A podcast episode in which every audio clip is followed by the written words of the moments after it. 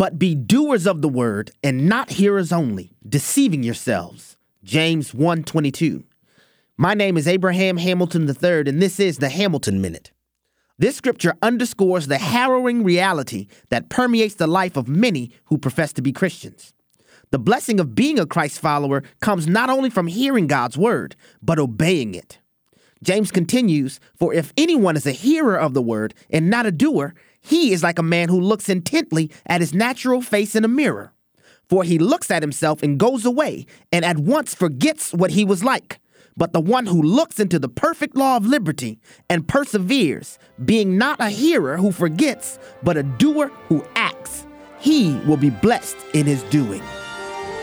Listen each weekday from 5 to 6 p.m. Central for the Hamilton Corner with Abraham Hamilton III, public policy analyst for the American Family Association.